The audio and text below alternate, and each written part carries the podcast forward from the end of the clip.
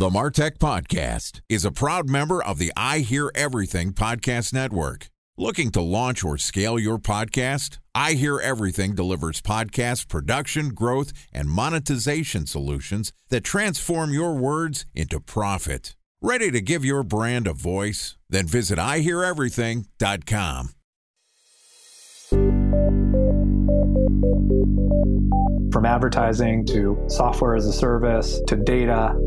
Across all of our programs and clients, we've seen a 55 to 65% open rate. Getting brands authentically integrated into content performs better than TV advertising. Typical lifespan of an article is about 24 to 36 hours. If we're reaching out to the right person with the right message and a clear call to action, then it's just a matter of timing. Welcome to the Martech Podcast, and I Hear Everything production. In this podcast, you'll hear the stories of world class marketers that use technology to drive business results and achieve career success. We'll unearth the real world experiences of some of the brightest minds in the marketing and technology space so you can learn the tools, tips, and tricks they've learned along the way. Now, here's the host of the Martech Podcast, Benjamin Shapiro. Welcome to the Martech Podcast. I'm your host, Benjamin Shapiro, and today we're going to discuss why brands need a marketing effectiveness philosophy in a data driven world. Joining us is Kevin Tate, who is the Chief Revenue Officer at Clearbit, which is a data marketing engine for customer interactions. Clearbit helps businesses grow by providing tools that help them deeply understand their customers, identify future prospects, and highly personalize every single marketing and sales interaction. And today, Kevin and I are going to discuss marketing data philosophy. All right, here's the first part of my conversation with the Chief Revenue Officer at Clearbit, Kevin Tate. Kevin, welcome to the Martech podcast.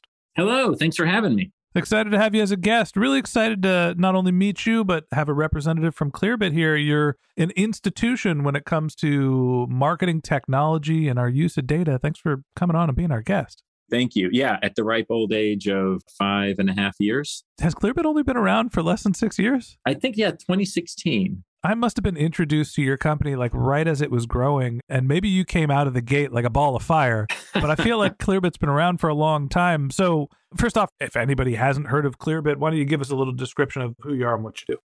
So, Clearbit provides data and an activation platform for companies to get the full picture about their target market, the customers that are on their website, the customers that are in their CRM and systems, and then use that full picture to improve their acquisition of those customers, their conversion of those customers, especially on their website, and then make all of their go to market operations smarter. The way that I think about Clearbit is when somebody gives you an email address, Clearbit will tell you their name, company, title, all the other information. So it makes it easier for you to understand who your customers are and prospects are without actually having to ask them for that data up front. Is that a fair categorization? It is. And that piece is kind of like having the, I don't know, ultimate, ultimate business card. If you had a business card that was as big as a table and on the back it had, and, and these are the technologies they use, and this is how many employees, and these are their, yeah, I mean, you would have everything you need for that company. But the other piece too is whereas we used to need an email address or a domain in order to bring back everything about that company, now we can do that based on reverse IP lookup plus our own AIML around company ID so that someone who lands on your website, we can very often say, oh, and they're from this company, and here's everything you need to know about that company, even before you have their email address or their domain. So it's interesting. We've had, I think his name is Adam Robinson from GetEmails. Adam, sorry if I'm getting the last wrong name, but GetEmails is a company that basically does a lookup when somebody comes to your website. It can give you their email address. And people have mixed emotions about whether that is okay, you know, whether it gets you into privacy concerns. You know, it's kind of legal gray area, let's call it. And it gets us into talking about marketing data philosophy. So, Let's talk a little bit about Clearbit and, and your marketing data philosophy. You're obviously able to get information about people that are coming to a website or filling out a form. What's the appropriate use of that data? You know, how do you define what a marketing data philosophy is? I would say, first and foremost, having the full picture and having that marketing data available as you try to start a conversation with a customer or uh, shepherd that customer along in their journey, learning about your company, understanding a potential match, and then helping your sales team address them in the smartest way possible. All that goes into customer understanding and customer communication. And I think that is the best use of this data oftentimes for a sales team and a marketing team that are working together to address a market using data, it comes down to prioritization and personalization. And the prioritization piece is of all the companies that I could spend energy on and could try to start conversations with, which ones are the best fit for me? And how do I do that in the best way? And then the personalization gets to things like relevance, content targeting, understanding how to have a conversation that doesn't seem to start from scratch every time a person comes to your website or engages with a new person on your sales team. So we think a lot about those two and the role that data can play in making those more effective for a go to market team. So tell me a little bit more about the philosophy portion of this. I understand the idea of connecting your marketing and sales team, and there's value that is for the end consumer by not having to basically give all the information to every customer to ask them to figure out if they should profile and target you. There's a philosophical component to this as well. When you think about the actual marketing data philosophy, do you think that's more what data should we capture? What should we ask for? How do we use it? Let's get philosophical. So, two pieces come to mind when we think about the philosophy. The first is, and for context, I've spent 25 years of my career in a range of industries, all B2B focused, and all somehow working with data from very, very early days of the internet. A company called iPro, Internet Profiles, trying to collect data about internet users in 96. But the role of data and the role it plays in the Martech stack has changed a ton, even just in the last few years. And the the maybe not perfect analogy that I find myself thinking about is music. So, as someone who's always enjoyed music, I've always had, you know, what were CDs and then digital. And so, for a long time, I had to think a lot about where is it stored? What hard drive is it in? How am I going to get access to it when I want to listen to it and on what device and so on?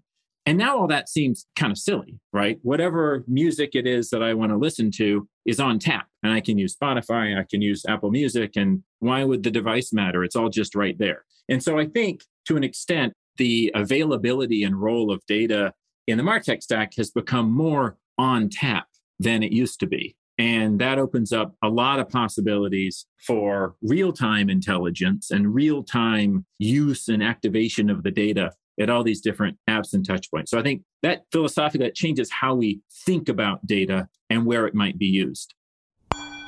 Time for a one minute break to hear from our presenting sponsor, Mutinex.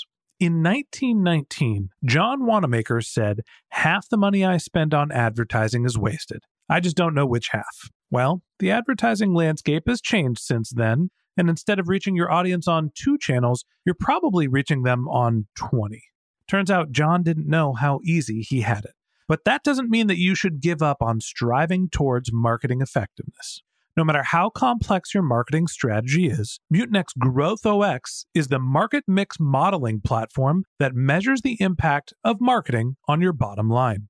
Mutinex's market mix modeling platform calibrates your insights against the latest market conditions so you can make media and marketing investment decisions confidently and quickly. Ready to take your team from I think to I know? Then join brands like Samsung, ING, and Asahi who make better marketing decisions with Mutinex. Mutinex GrowthOS. Your best decision starts here. To learn more about Mutinex, go to mutinex.co. That's M U T I N E X dot co. Okay, here's the rest of today's interview.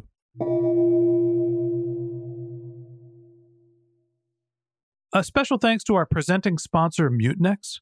Ready to take your team from I think to I know? Then join brands like Samsung, ING, and Asahi who make better marketing decisions with Mutinex. Mutinex GrowthOS, the marketing mix modeling platform that makes measuring ROI fast, easy, and cost effective. Request a demo at mutinex.co. That's M U T I N E X.co. I'll chime in here and say one of the saddest moments of my life was my freshman year of college going back for the second semester. I had a book of 200 CDs, which was every bit of music I'd ever listened to. And I left it in a taxi cab because there were no Ubers back then. And guess what? All of my music was gone. That's not necessarily a problem we have anymore. Going back to your data analogy, is now everything's in the cloud, and the same thing happens with our data, right? You can't just lose your data by leaving it somewhere. It's not like your server goes down, all that's backed up in the cloud for most people. And so we've basically built in data flexibility and retention as part of our ongoing lifestyle. I had those binders too.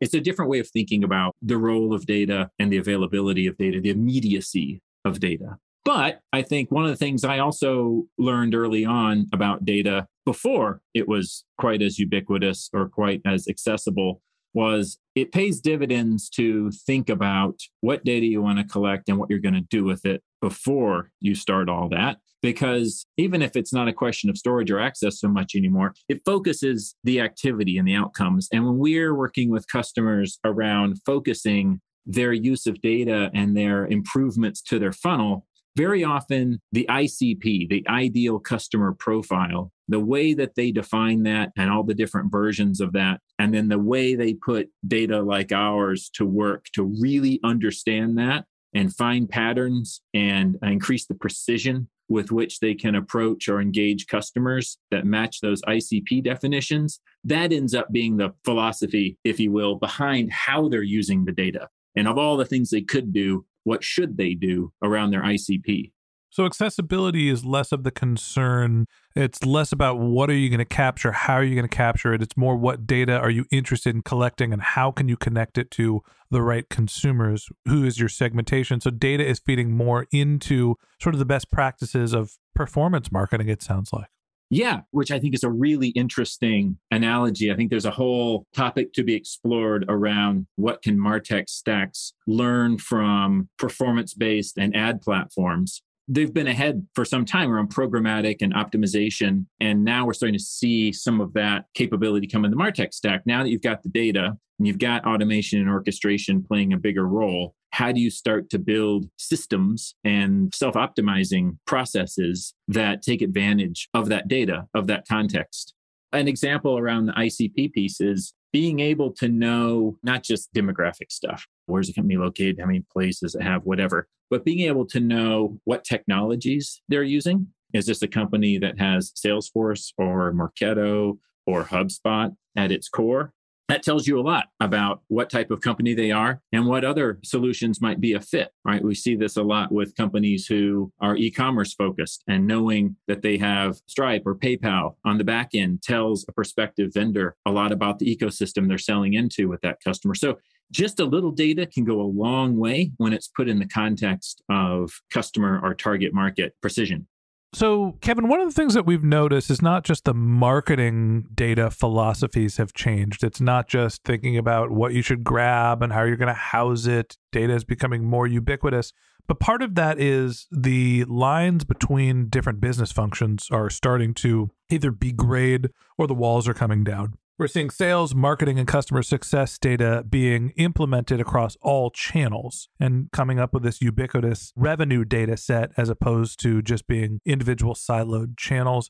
How have the philosophies changed across multiple different business units within the organization? And are people sort of adopting a universal data philosophy, or are we still thinking about data different between different channels?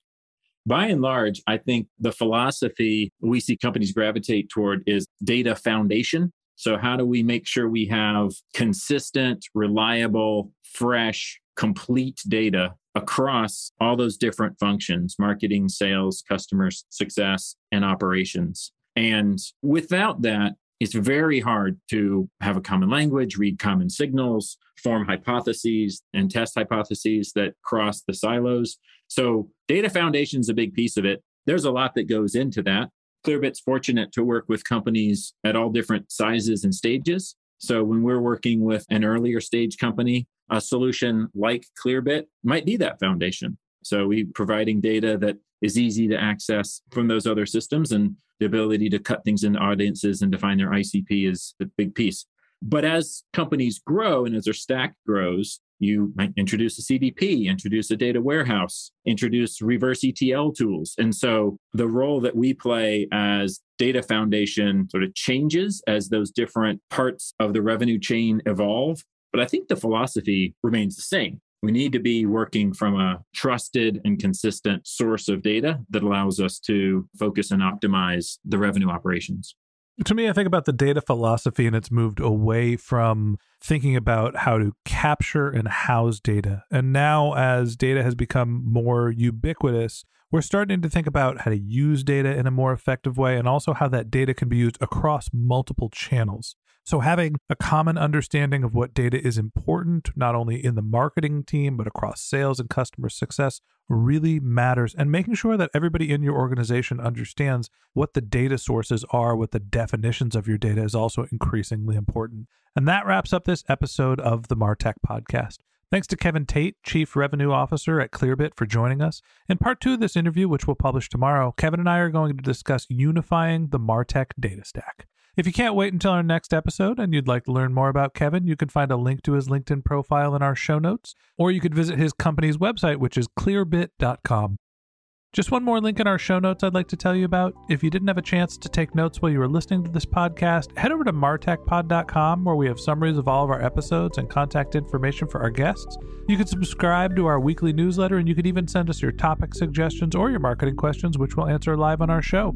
Of course, you can always reach out on social media. Our handle is martechpod, M A R T E C H P O D, on LinkedIn, Twitter, Instagram, and Facebook. Or you can contact me directly. My handle is Ben J. Shap, B E N J S H A P. And if you haven't subscribed yet and you want a daily stream of marketing and technology knowledge in your podcast feed, we're going to publish an episode every day this year. So hit the subscribe button in your podcast app and we'll be back in your feed tomorrow morning. All right, that's it for today. But until next time, my advice is to just focus on keeping your customers happy.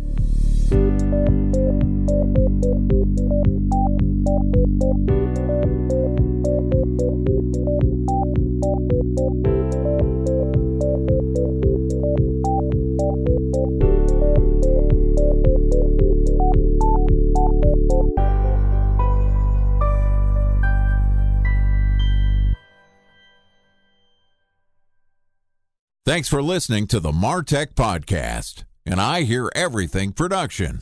Looking to launch or scale a podcast like this one for your brand? Then visit iheareverything.com.